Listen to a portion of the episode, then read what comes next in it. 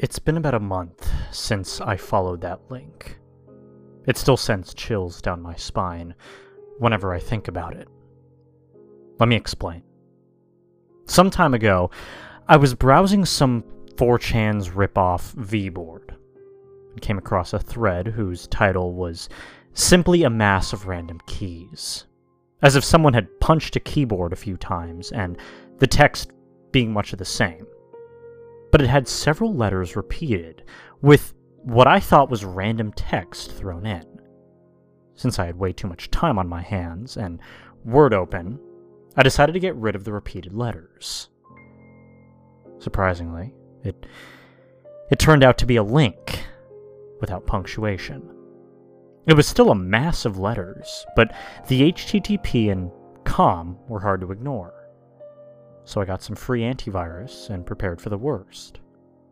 The site was full of ads, so I came back with Adblocker enabled. Once Adblocker was on, the site was just block orange, with a small download link in the center. I clicked it, and a zip file entitled 432B was downloaded. Once unzipped, the file contained two things: a .GBA file and a copy of Visual Boy Advance to play it in. So, I fired up the emulator and started to play 432B.GBA. Played okay, but the turbo button didn't work. The graphics were akin to Final Fantasy Advance 6, but it wasn't the same game. Instead of a developer name screen, it simply cut to a title, and play was the only option. I pressed X to select it, and it cut to another black screen for about 4 seconds.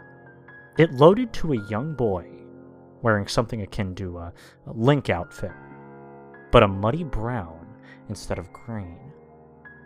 The premise of the game was simple: run from a pack of wolves or die by being eaten, which turned out to be pretty fun. I didn't really see this as creepy, but then again, I'm not one of these paranoid creepypasta protagonists either. After eventually being chased down and killed a couple times, I noticed something after the 5th death.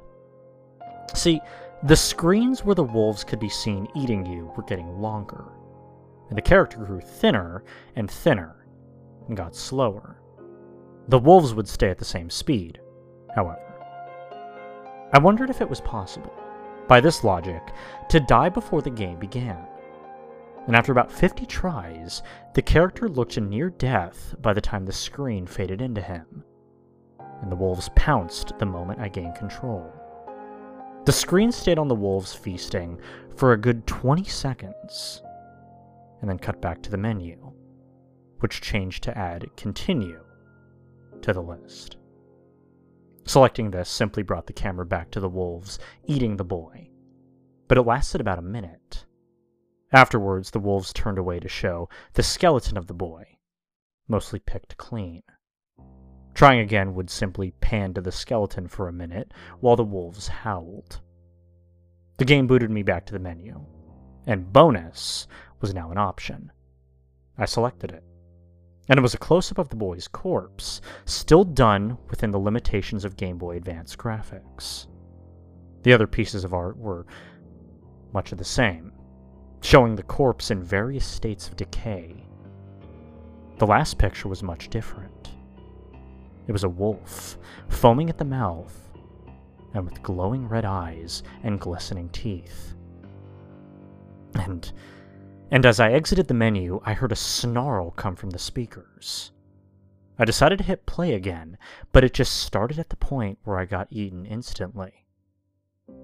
Upon exiting the emulator itself, the file deleted itself.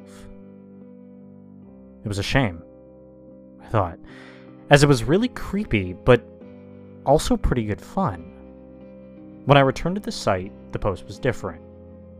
Had the same title, but there was no text, and the picture was that of that damned wolf with the red eyes. It sent shivers down my spine whenever I thought about it.